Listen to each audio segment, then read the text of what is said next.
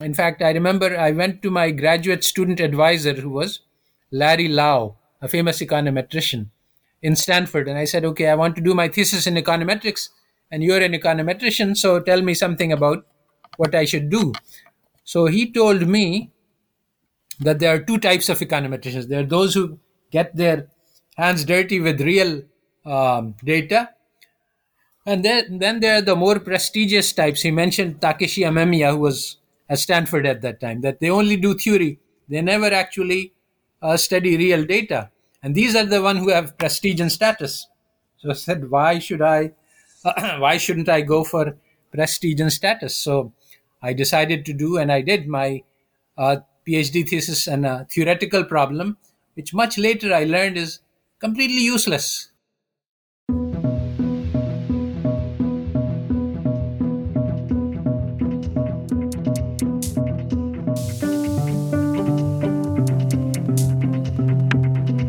Welcome to Activist MMT, a podcast about nonviolent MMT direct activism, introducing modern monetary theory to the world and conversations about learning MMT together. I'm your host, Jeff Epstein.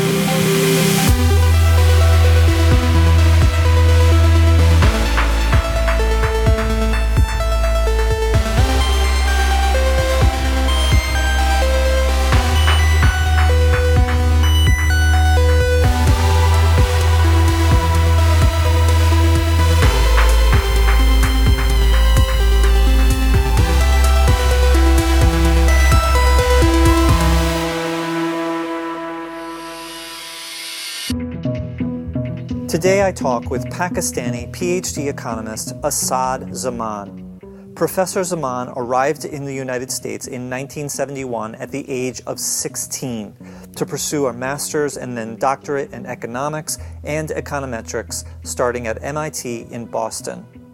Five years later, in addition to earning his doctorate, he realized his personal life was a mess poisoned by the individualism promoted by the West that says a primary goal in life is nothing more than to maximize one's own pleasure. He worked through this crisis, but it would take him another 25 years to realize, have, and finally resolve another major crisis in economics. In 1996, Professor Zaman published a highly advanced textbook on econometrics after working on it for 10 years.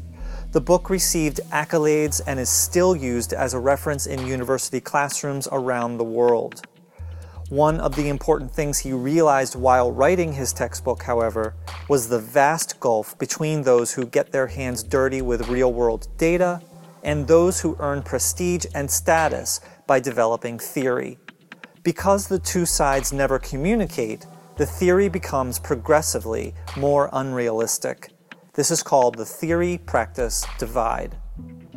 In fact, only a few years after being published, he realized that it, and indeed everything his entire academic career was based upon, was fatally flawed. Professor Zaman talks about the many incorrect and insidious concepts underlying mainstream economics, first and foremost being the idea of logical positivism, which he calls one of the most poisonous philosophies ever developed by human beings. Logical positivism says that if something cannot be externally observed and measured, it must be discarded, not just from economics, but one's life in general. It means that our internal realities of thoughts, emotions, and spirituality are not important because they cannot obviously be witnessed or measured by others or with instruments. Here is a haunting quote from Professor Zaman's autobiography, which comes from the book Modernity and the Holocaust by Zygmunt Bauman. It was not illiterate savages, but graduates of the finest educational systems of the West who designed the gas chambers used to burn millions of innocent men, women, and children in Germany. The philosophies of logical positivism, combined with those of individualism and binary logic, the teachings of Kant and Hume and others, is substantially why man can do the evil that he does. we are taught that we must do what's best for us alone. We can only trust what can be reduced to maths and models, and we must also ignore our own inner emotions and spirituality.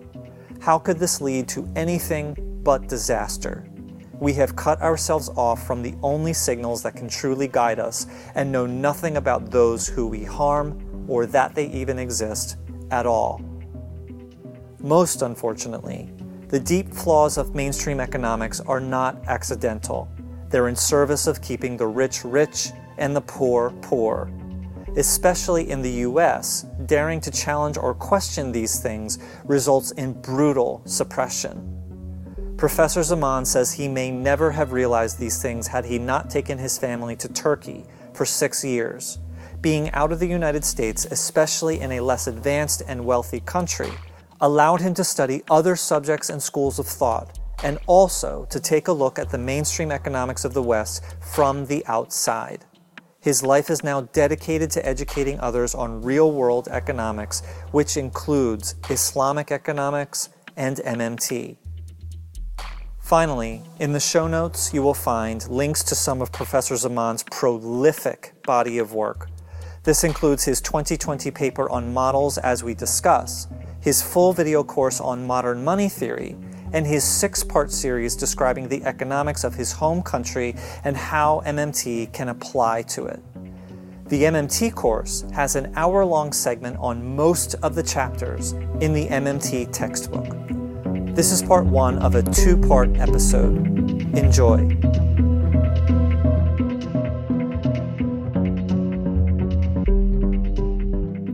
You can contact me on Twitter or Facebook, and you can email me at activistmmt at gmail.com. If you're enjoying Activist MMT even a fraction as much as I enjoy creating it, and if you're safe and secure and happen to be lucky enough to have some public deficit kicking around in your pocket, I hope you might consider becoming a monthly patron of Activist MMT.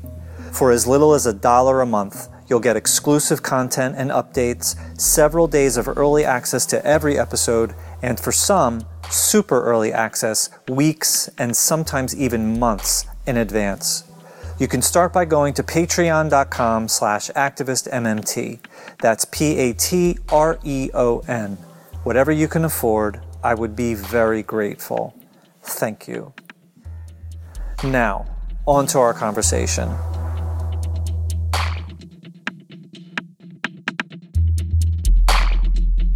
Um, so how are you? How are you, are things up in where are you again? I want to say Massachusetts, but I'm Yeah, not sure actually, I'm I'm in uh, Boston with my daughter currently. You're in Boston with what? With my daughter, who is at um, Harvard Medical School as a doing a fellowship in some Oh, uh, pediatric neurology. oh, okay, okay. Are you teaching right now? No, actually, I'm retired, but I'm working on lectures on a number of different topics, preparing I- online lectures. I you, seem to be putting out a, a a ton of content with videos, and you just released two papers recently, and you seem to you seem to be very active, even if you are retired. Yes, that is true. I am busy 24 7, and uh, the number of things that need to be done are so large that I don't see enough years left in my life to be able to do that. Well, hopefully someone else will take up the reins. Yes, yes, that's my hope. Yes. Um, uh, okay, great. Well, I'm I'm actually uh, I'm really looking forward to this conversation. I wish I found out about you sooner because I would have done a lot more research because you are, I mean, prolific in your writing and your books and your videos, and it's, I mean, there's not enough time in the day to go through. Yes. At You some know. point, my brother told me that you're writing faster than people can read. That's actually not a bad way of saying it. Um, uh, so I saw your uh, interview at the top of your About Me page, and I, I found it rather upsetting because you were touching on some really important subjects. And I don't know if, you know, I, I have no idea if it was intentional or if it was just a personality quirk or it was whatever. But whatever the case was, he stopped you from talking about very important things. You touched on the subject. He would not ask any follow up questions. He switched subjects to something completely. I think he was after personality and not after economics at all. And he was uh, his audience was very, uh, very much a lay public, uninformed, and he was interested in introducing me as a person and not me as an economist. So, I think that's okay. why he did not pursue the leads that I. Uh, okay well then that's good. So I, uh, so it's not an intentional thing but i still i still was like wanting to hear more about that. Right. so i would like to give you the second hour to, to just go i would like the nature of what you see this revolution being and you know the really the consequences of that because this is not just this is not just teaching people. This is really wresting power from you know the elite absolutely. absolutely. yes. So um so if that sounds good then uh Great. I guess, yeah, let's get started. Um, so thank you so much for coming on. Uh, you, I discovered you through your MMT chapter lessons. Mm-hmm. Yes. Uh, with the book. So if you wouldn't mind, please introduce yourself. And I trust that you know what you want to say. So start saying it. um, I was. Um, young and naive student who arrived on the shores of Boston, where I am today, uh, to study at MIT with the understanding that all wisdom lay in these hallowed halls of MIT and uh, Harvard.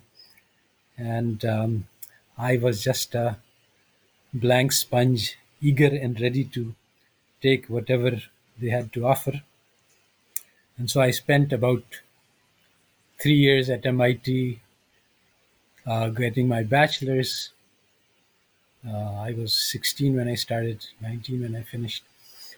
Then I did a PhD from Stanford. That was also in three years in economics. So um, I was uh, pretty much ready that um, to to le- take the wisdom, but as I learnt more and more, I became more and more dissatisfied. And uh, not immediately, but eventually, I came to the realization that nearly everything that I had been taught was uh, wrong and harmful.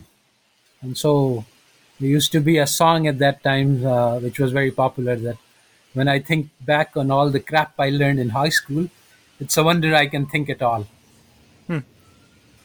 And this is really true that anybody who has uh, gone through uh, typical Western education is basically unable to think. And this is not uh, accidental. One of the very insightful things that Karl Marx said is that capitalism does not work by exploiting workers against their will. It makes the laborers uh, willing and eager accomplices in their own exploitation. So this is the thing that the uh, education system is designed to convert us from human beings into human resources. So our education does not uh, develop our personalities except by standardizing and packaging them. I saw uh, much later. I saw a sign in uh, in an ancient Turkish madrasa which says that here we don't f- teach fish to fly, and here we don't teach uh, birds to swim. So nobody ever asked me whether I was a fish or a bird, and uh, hmm. what were the latent capabilities in me. So uh, this uh, kind of a discussion can be very ambiguous and amorphous. So if you want to crystallize it, it's uh, Polanyi has done a great job and uh, in terms of the great transformation i think that's one of the landmark landmark books in my own um, understanding of capitalism what book is that? Polanyi, the great transformation uh, political and uh, economic origins of our times so among the many brilliant insights in the book uh, he says that there are three things which happened which enabled capitalism to come into existence. And these three things were the introduction of three artificial commodities, things which are not truly commodities, but they had to become commodities in order for capitalism to function. And one of these was labor. Uh, human beings had to be saleable in the market as an input into the production process. Another one of these was money. That has a lot to do with the modern monetary theory. And the third thing was land. That has a lot to do with the environmental crisis. The land is not something for sale. It, uh, I mean, this was a change from the Mother Earth concept, where we have a, a mutually um, su- supportive relationship with our um, with the land that we live on. It uh, it feeds us and it uh, houses us and it provides for us, and in return we should care for it. But all of this uh, changes when you switch to a market mentality, where when you look at the Amazon forest, all you see is the timber that you can sell for furniture, and you don't see the beautiful and complex ecosystem built over a millions of years. So one of the things, see this, I'm talking philosophy, but this has a lot to do with the personal crisis that you talked about. That since uh, college education doesn't is basically the process of turning people into machines, at some point I realized that the bargain I was being offered was was not good. I was um, basically drained of um, all spiritual energy, and uh, I didn't feel good. And I realized that, you see, economics is actually a religion, although it doesn't claim to be. Why a religion? Well, it says that it tells us what is the purpose of life. It says that your purpose in life is to maximize your utility, maximize the pleasure that you get from eating and drinking. So um, that's that's the goal of life. So I, I actually absorbed this insight and said, okay, so I what I need to do is to try to maximize the pleasure I get. But this is a very trivial and shallow goal, and it really uh, drains your um uh, personality very well. So, but but it is uh, become part of the common culture. So eventually, I real, realized that this is not what life is all about, and I became very uh, disenchanted with the philosophy of life that I was following, but I didn't know any alternatives. So there came a point when I, the Simon and Garfunkel song that I have come to doubt all that I once held was true. This line haunted me. And yes, because this was the case that things that I had uh, believed in very firmly found I found that they didn't hold water and I didn't know what else to believe. So since then life has been a very long journey. But what I have learned is that knowledge is not what I was taught it is at MIT and Stanford. See, in, in um, at MIT and Stanford, they didn't teach me epistemology, the theory of knowledge. They did it in an apprentice way by learning by doing. I was given courses in physics and chemistry and biology and history and even um, philosophy, but there was no course which encouraged me to explore my insides, who I am, what I can be, what are the potentials within me, how the question of how should I live this life, what is the best that I can be. These are questions which never came up in uh, the whole education, and these are the most important question that every human being faces in his life. How should I spend this life? I have only one a brief moment, a few moments to dance on this earth. So how should I do that? And I think that relates actually, uh, in addition, it's how should you apply the knowledge that you are being taught? Yes, that is true. How, how, how does it apply to my life? That's the question, uh, which, which is not answered. What, what they do is, yes, here is um, chemistry and biology, and this is what you can do to manufacture uh, weapons, and this is what you can do to get a job. But uh, what your life should be like and how you can uh, how you can change yourself this, these are not questions which are um, part of uh, standard education at all And this is not this is not something that is uh, old. Actually, this is a new development in Western education.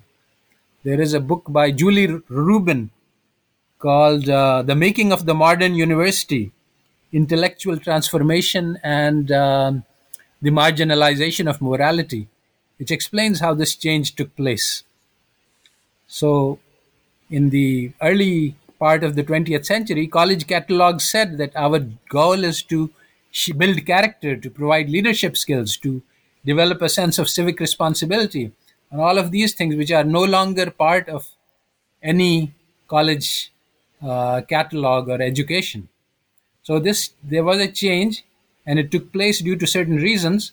The most important among them was the development of this philosophy of logical positivism, which is the most poisonous philosophy ever developed by human beings.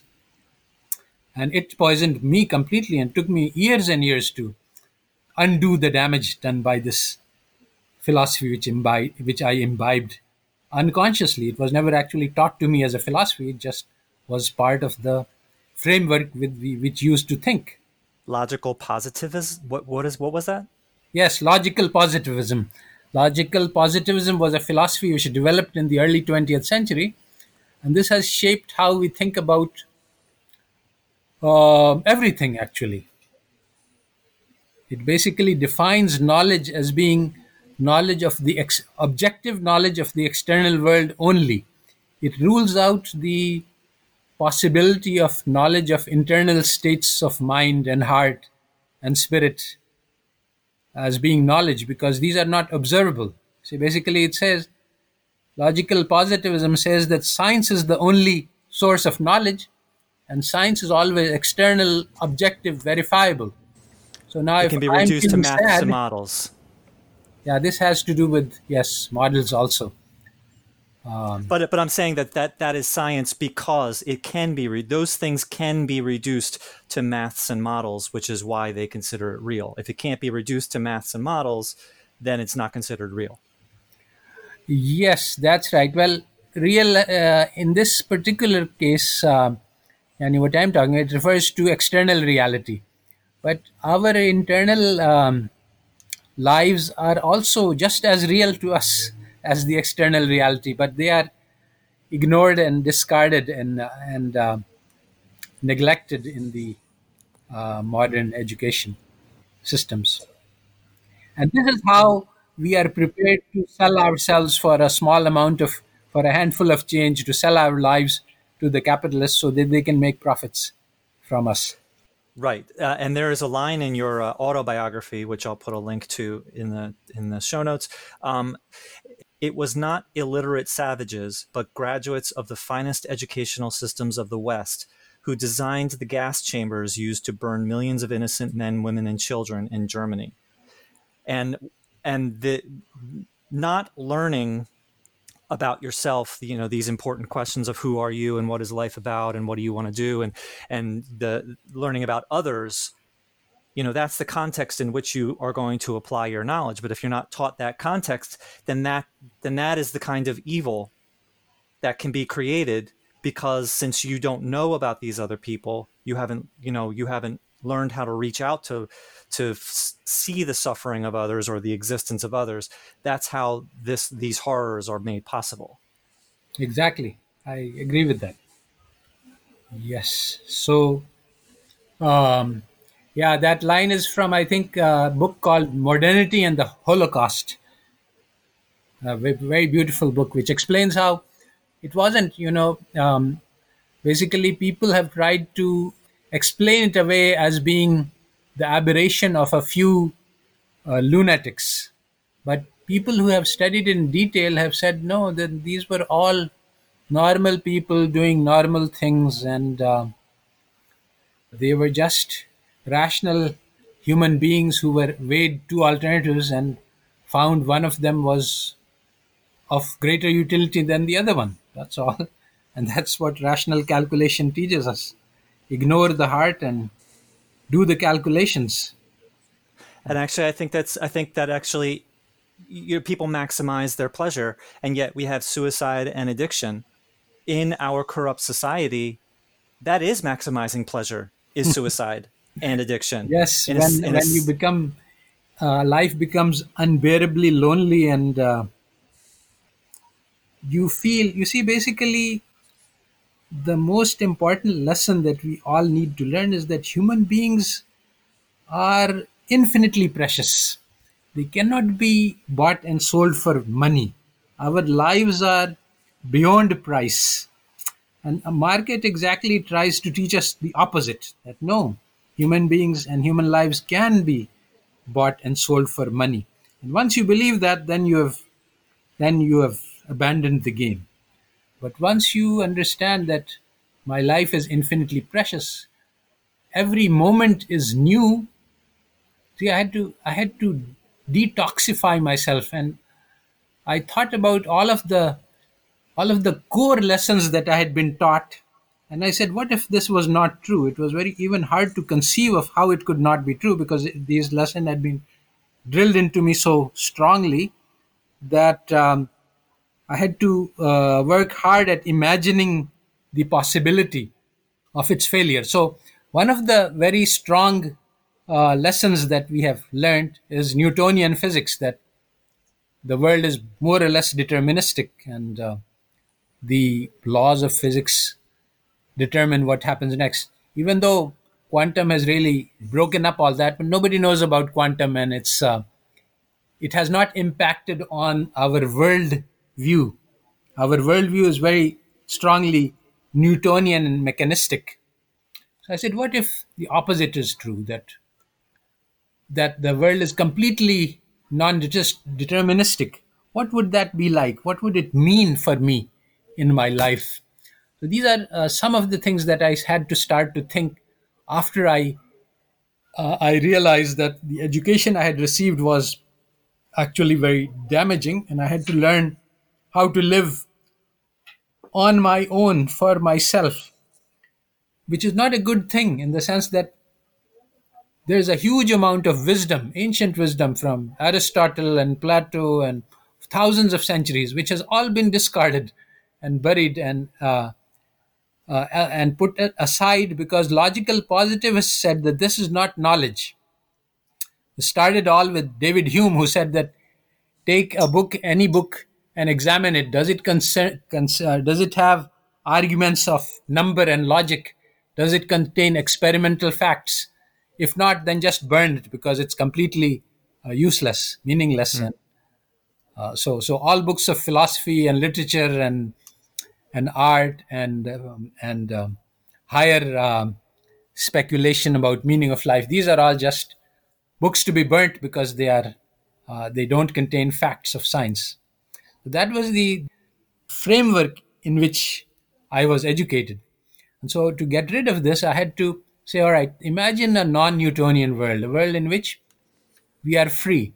So here is a thought experiment which I would invite you to do for yourself, and I would invite all listeners to undertake. Suppose that so you see, science teaches us to look for patterns. Yeah, if I'm faced with a situation, I look at the past to see similar situations and to take lessons from that and to apply them to decision making in the now. But suppose all of this is wrong. Suppose that every moment is unique. Suppose that this moment in my life has never occurred before, and this is certainly true, and will never occur again. Now, nothing that happened in the past is applicable. There are doors of opportunity that are open in front of me that were never open before and will never open again. So, how am I to evaluate? Experience doesn't mean anything because experience can actually be harmful. In fact, experience is harmful in the sense that if I think about patterns of things which have happened in the past, then uh, this will automatically prevent me from seeing unique opportunities which never existed in the past.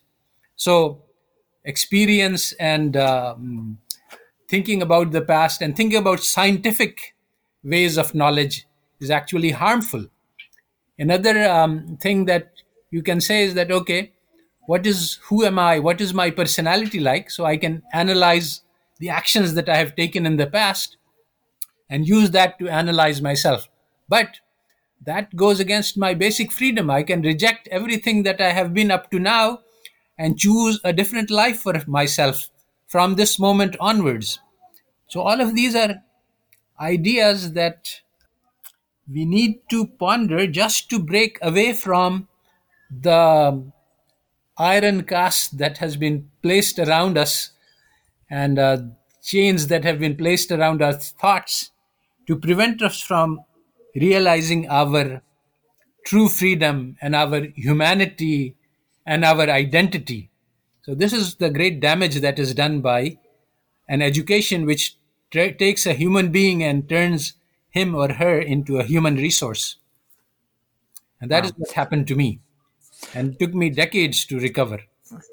So okay, so so if you wouldn't mind, so can you? Sh- well, number one, can you give an idea of the the years over which this happened, like the timeline of what, like you were you had an education starting, you know, pretty early in 1971 when I believe you were 16, Right. and like how many years did you go just diving into what you would now call, I guess, flawed education, uh, not a not good education, negative education, and then how did the realization start to? Well, right. All right. So, you see, basically, when I came uh, in 1971 to the USA, I was also just as dazzled by the image of America as the leader of the world as everybody else was. It was charming and it was beautiful. And actually, the surface was actually very beautiful. People were very friendly and helpful and and warm and kind and courteous. I was just um, fell in love with America, and I was ready to accept. So, uh, whatever training I I would receive. So, one of the trainings that I received, which was very strong, was individualism. Everyone gets to do whatever they like to do. They should not care about others. That is actually a limitation on your freedom. So, uh, part of being an individual is that I am I and you are you. And if by chance we find each other, it is beautiful. And if not, it can't be helped. Meaning that I shouldn't do anything to try to, uh, to go to uh, go out of my way to please you, and vice versa. That's that's actually being false to ourselves. This this kind of attitude is what eventually led to the uh, massive increases in uh, divorce rates that we see and um, basically life social life is all about compromises. You, and if you don't want to make compromises then you live alone and that's what's happening. Everybody lives all alone because um, they, nobody is willing to make any sort of compromise to live with others. Uh, i think it has even been forgotten. So anyway I followed this philosophy of individualism seeking pleasure, and I found that there was not much pleasure to be had. I mean, you have food and you have certain other uh, pleasures which we won't mention.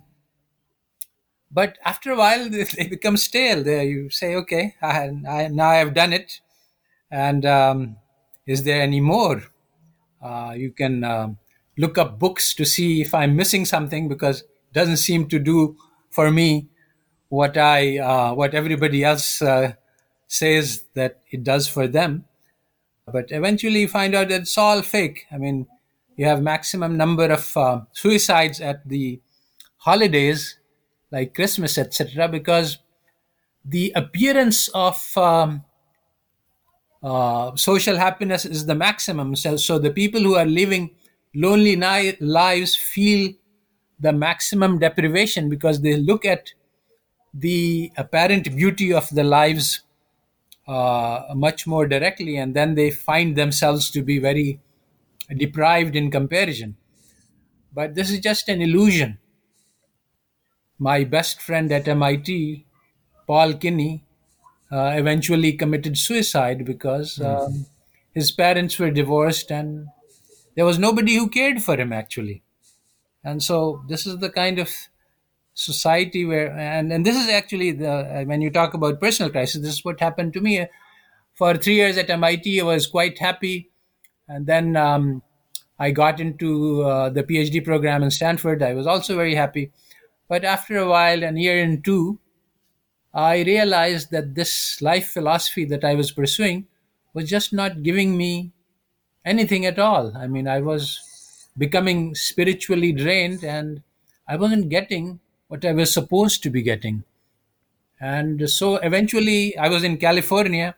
It's a great place to explore. So I started, uh, so I, I came to the realization this is not working. And I said, I need to find a new philosophy of life. I don't know what that would be, but California was a great place to explore. They had um, all sorts of things. They had encounter groups and uh, Zen Buddhism and this and that and the other. I can't even name.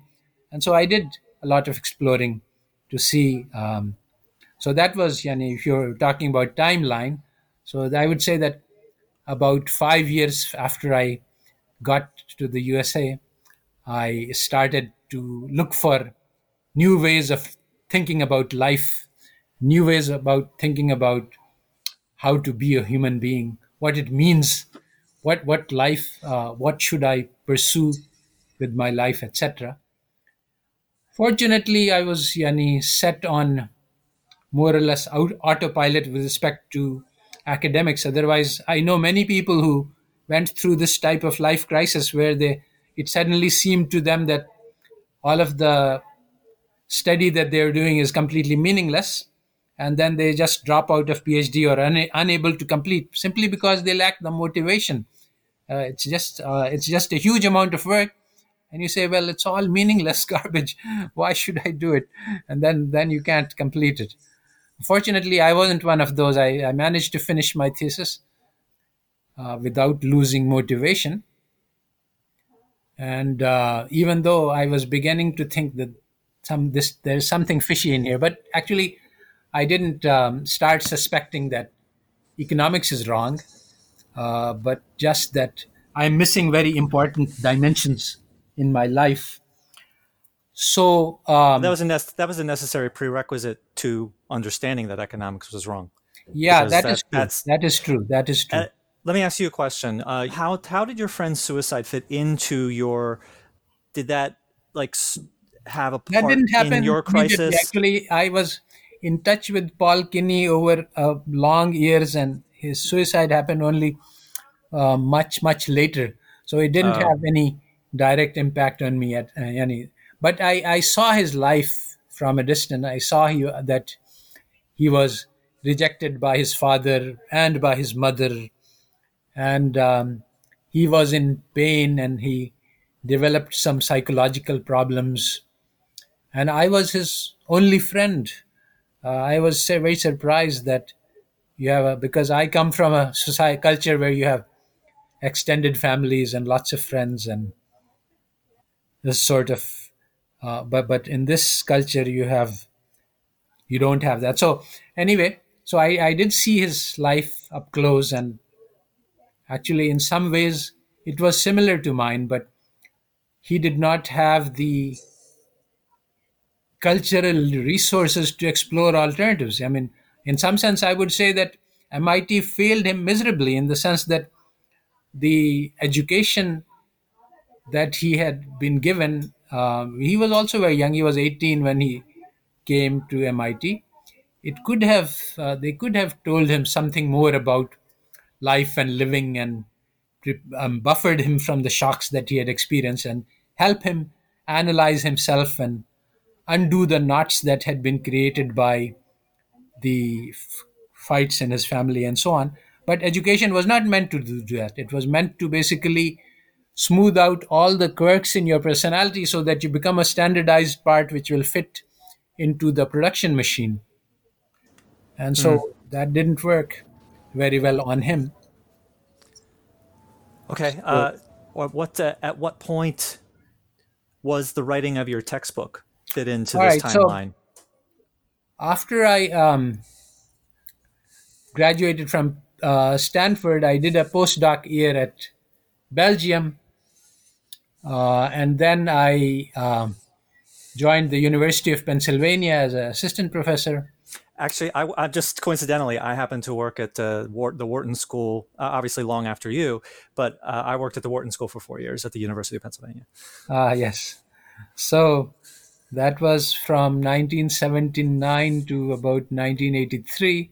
I was at UPenn, and then I moved to Columbia University in New York.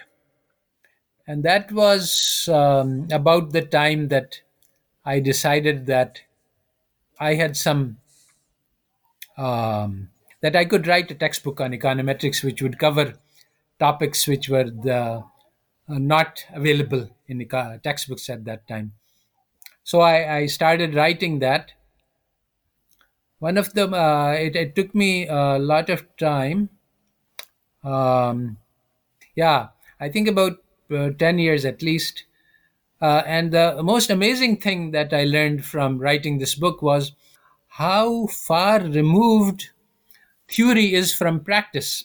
Because all my life, I had, up till that book, I had um, studied only theoretical econometrics and never studied how this is applied in the real world. And we were told that there is this distinction that there are some people who get their hands dirty with real numbers, and then there are the high priests, the theoreticians who only develop fancy, sophisticated, complex mathematical theories, and the the ordinary laymen come to the hallowed halls and take these beautiful things that we discovered, that we developed, and they take these techniques and apply them.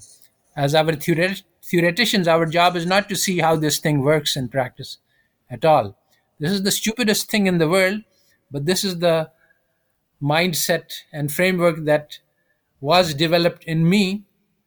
In fact, I remember I went to my graduate student advisor, who was Larry Lau, a famous econometrician in Stanford, and I said, Okay, I want to do my thesis in econometrics, and you're an econometrician, so tell me something about what I should do.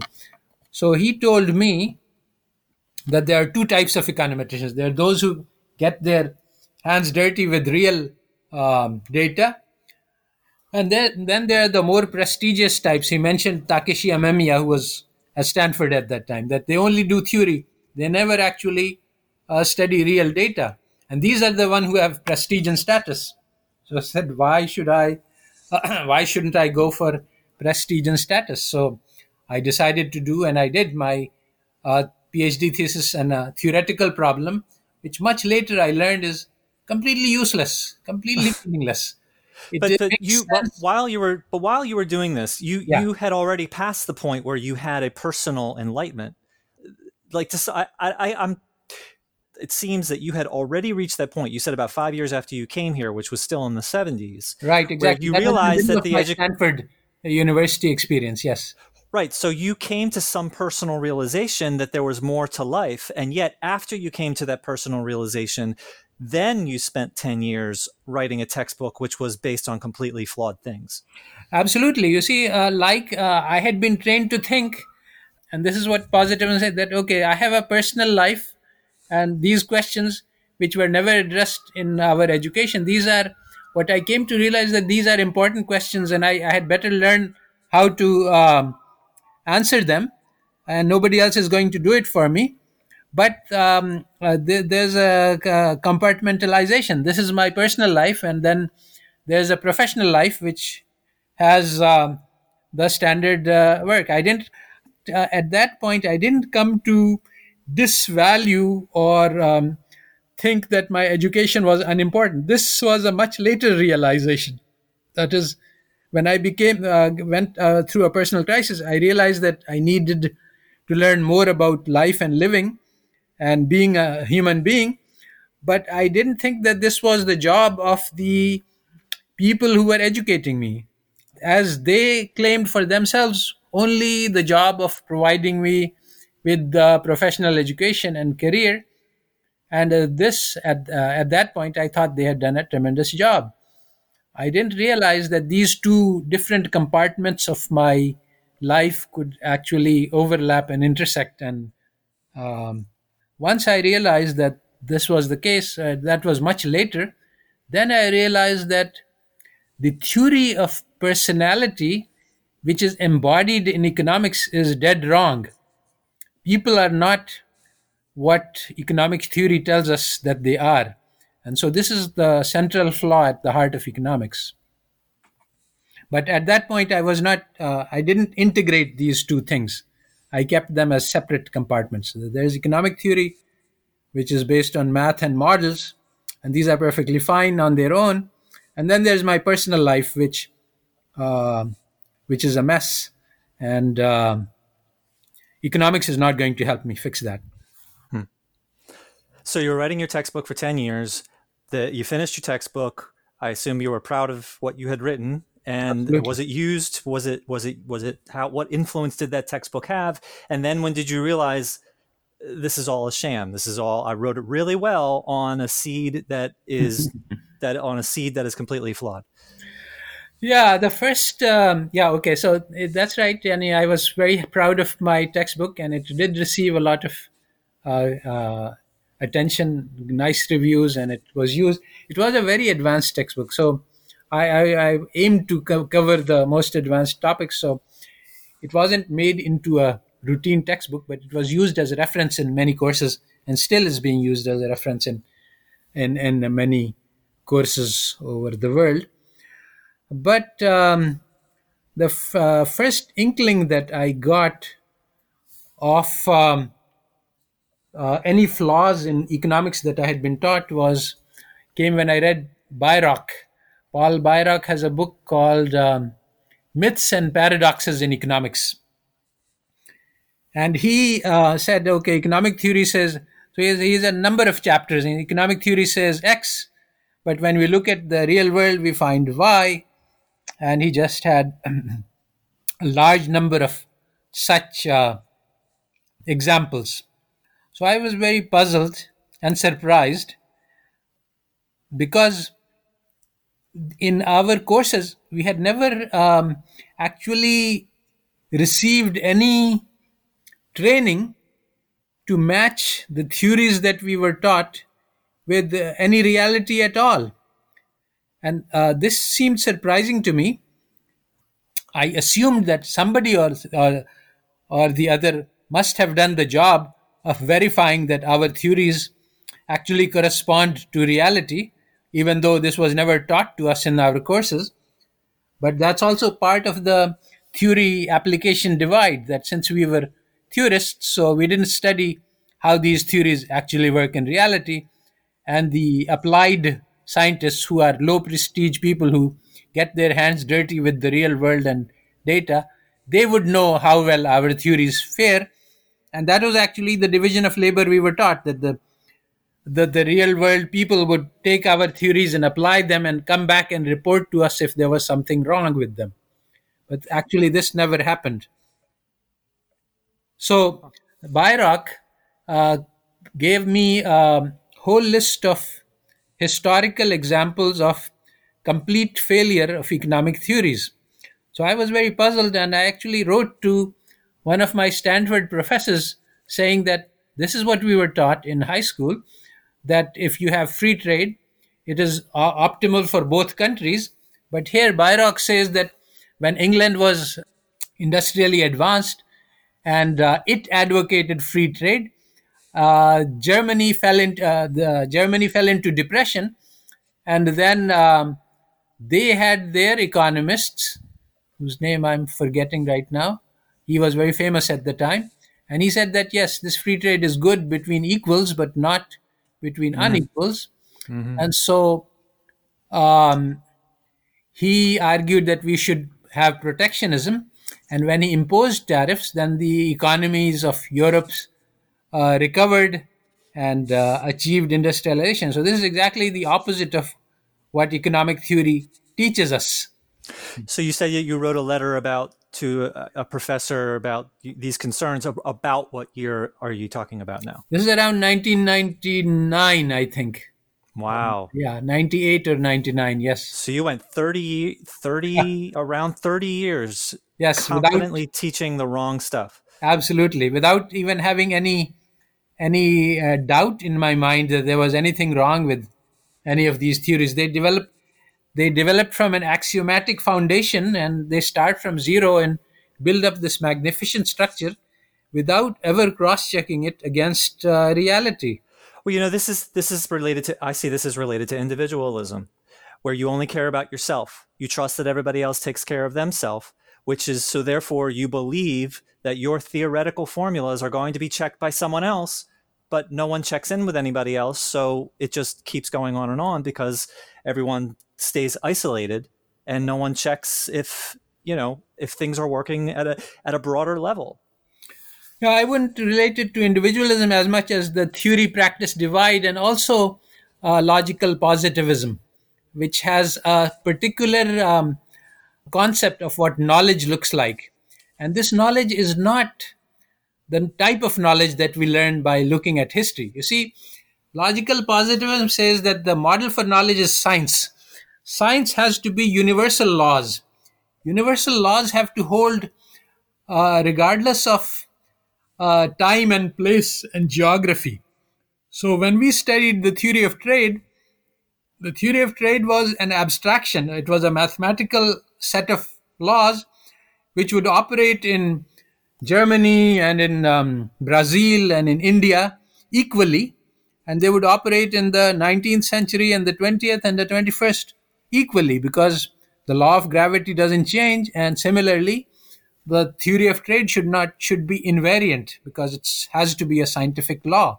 This was the claim of positivism. Now, the fact is that there is no such law. So there is a very nice book called How Economics Forgot History by Hodgson. And basically, we never studied any history because when you prove the Pythagorean theorem by setting up your axioms you you never go out and uh, draw a triangle to check if the theorem is true. No because you have proven the theorem on logical grounds. Similarly the theories that we studied were all proven on logical grounds and they were they were perfect as theorems uh, and they, they they followed logically from the axioms and there's no need to cross check them with reality at all this was not part of the methodology of economics so this has to do with the models and reality business. Okay. Okay. Uh, about uh, well, what what year was your textbook published? That was in '96. '96. Yeah. '96. Okay. And was the uh, you said that you started to question in '99? So there was so it just suddenly did it suddenly hit you in '99 that there was something no, wrong? No, actually, what happened it... was that in '93 I left America and I went to Turkey for six years from 93 to 99. And that was actually a crucial turning point in my life. If I had stayed in America, it's possible that I would have stayed blind forever. Because wow. the in the US academia, uh, there is no uh, the, the the in fact uh, I was going to say there was there's no uh, there's no encouragement to question, but actually uh, much worse is true. Those people who do anything, any questioning of orthodoxy are very uh, brutally suppressed. So you learn quickly not to raise doubts or. Um, and I saw several examples of pe- people being punished for treading outside the boundaries of thought that are very carefully uh, circumscribed. So, being outside of the America, the the control of the discipline is not so tight.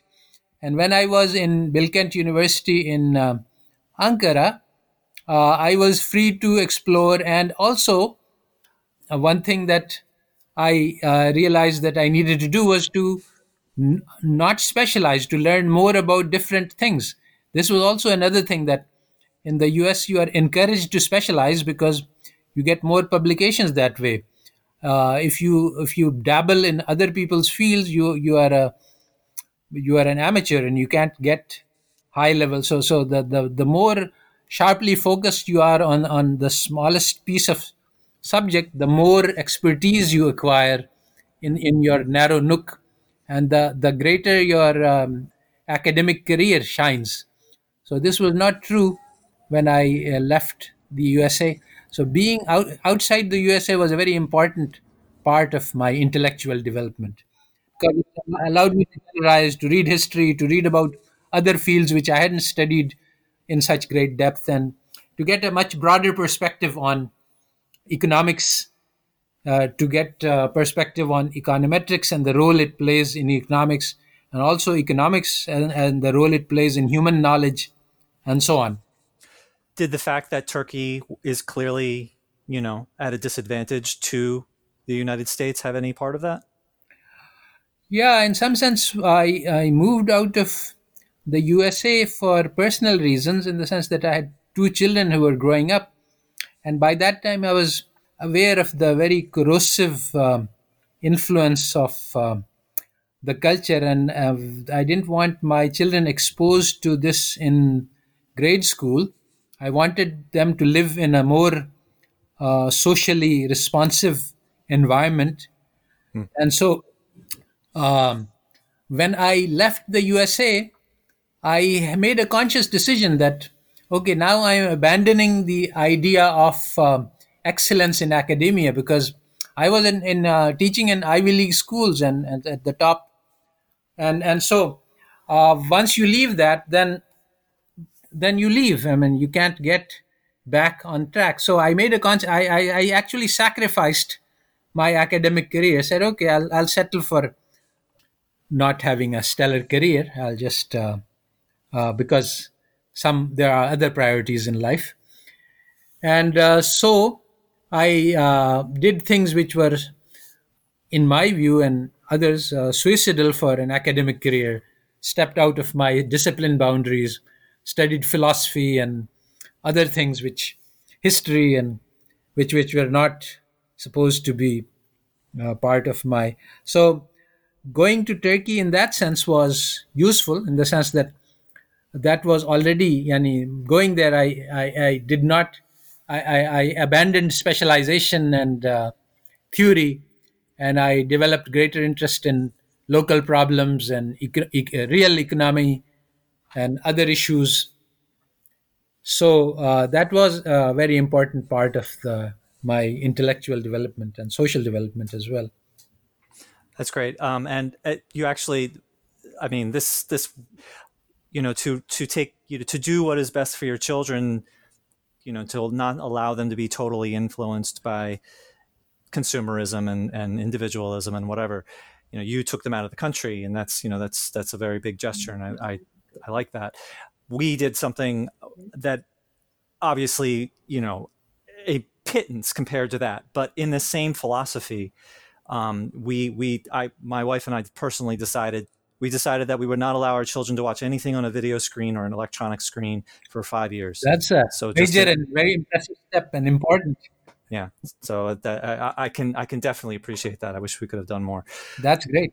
Um, uh, if there's anything more that you feel needs to be said about that, please say it. But I would like to um, start to move on to how you eventually discovered you know now you have a realization that economics is is wrong is is fatally flawed. And so then you started looking into uh, you know when did you discover mmt when did you discover what what you would call islamic uh, economics? And how do those two things relate to each other?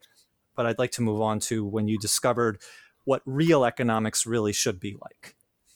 Yeah it's it was not that the, there was no one point at which i had a sudden realization that a flash of insight. Actually, it slowly after I started Bairoch and I started studying, uh, and then I got this response from my professor, which was from Stanford, which we never uh, mentioned. I, I wrote to him, and his response was that, you know, our theory, what he shows is that when um, uh, Germany uh, set up tariff walls, their economy improved. So, what our theory says is that free trade is best. It means that if the Germany had not thrown up tariff laws, their economy would have improved even further. So, this kind of an argument is basically impervious to empirics. And uh, it is always possible because you, you are studying alternative timelines and you can't really um, say what would have happened and so, if you believe your theory to be 100% true because it's axiomatically a theorem, and that is what, what it was, that his response made clear to me that uh, the theorists don't have an answer. They don't know the history, they're not interested in history, and the theories don't relate to history. And that, that really made uh, clear to me that something is very seriously wrong. And then I started exploring more and more about problems, looking at some heterodox economists. I noticed that you mentioned Fred Lee, but I actually never got to Fred Lee. That was much, much later in my own journey. I, I, I went in different directions. But uh, slowly, uh, problems and puzzles began to accumulate. And um, until it to a point where uh, I realized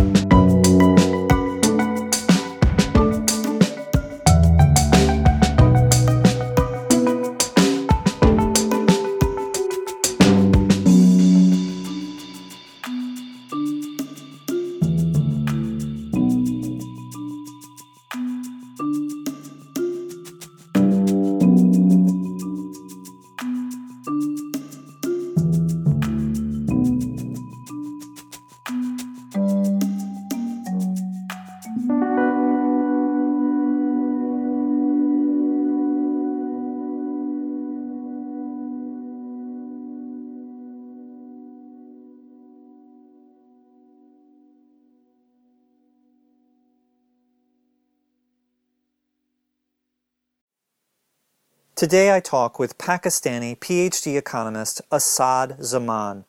Professor Zaman arrived in the United States in 1971 at the age of 16 to pursue a master's and then doctorate in economics and econometrics starting at MIT in Boston. Five years later, in addition to earning his doctorate, he realized his personal life was a mess poisoned by the individualism promoted by the West that says a primary goal in life is nothing more than to maximize one's own pleasure. He worked through this crisis, but it would take him another 25 years to realize, have, and finally resolve another major crisis in economics. In 1996, Professor Zaman published a highly advanced textbook on econometrics after working on it for 10 years. The book received accolades and is still used as a reference in university classrooms around the world. One of the important things he realized while writing his textbook, however, was the vast gulf between those who get their hands dirty with real world data and those who earn prestige and status by developing theory. Because the two sides never communicate, the theory becomes progressively more unrealistic. This is called the theory practice divide. In fact, only a few years after being published, he realized that it, and indeed everything his entire academic career was based upon, was fatally flawed. Professor Zaman talks about the many incorrect and insidious concepts underlying mainstream economics, first and foremost being the idea of logical positivism, which he calls one of the most poisonous philosophies ever developed by human beings. Logical positivism says that if something cannot be externally observed and measured, it must be discarded, not just from economics, but one's life in general. It means that our internal realities of thoughts, emotions, and spirituality are not important because they cannot obviously be witnessed or measured by others or with instruments. Here is a haunting quote from Professor Zaman's autobiography, which comes from the book Modernity and the Holocaust by Zygmunt Bauman. It was not illiterate savages, but graduates of the finest educational systems of the West who designed the gas chambers used to burn millions of innocent men, women, and children in Germany. The philosophies of logical positivism, combined with those of individualism and binary logic, the teachings of Kant and Hume and others, is substantially why man can do the evil that he does. We are taught that we must do what's best for us alone we can only trust what can be reduced to maths and models, and we must also ignore our own inner emotions and spirituality. How could this lead to anything but disaster? We have cut ourselves off from the only signals that can truly guide us and know nothing about those who we harm or that they even exist at all. Most unfortunately, the deep flaws of mainstream economics are not accidental. They're in service of keeping the rich rich and the poor poor. Especially in the US, daring to challenge or question these things results in brutal suppression. Professor Zaman says he may never have realized these things had he not taken his family to Turkey for six years. Being out of the United States, especially in a less advanced and wealthy country, allowed him to study other subjects and schools of thought and also to take a look at the mainstream economics of the West from the outside. His life is now dedicated to educating others on real world economics, which includes Islamic economics and MMT. Finally, in the show notes, you will find links to some of Professor Zaman's prolific body of work. This includes his 2020 paper on models as we discuss, his full video course on modern money theory, and his six part series describing the economics of his home country and how MMT can apply to it. The MMT course has an hour long segment on most of the chapters in the MMT textbook. This is part one of a two part episode. Enjoy.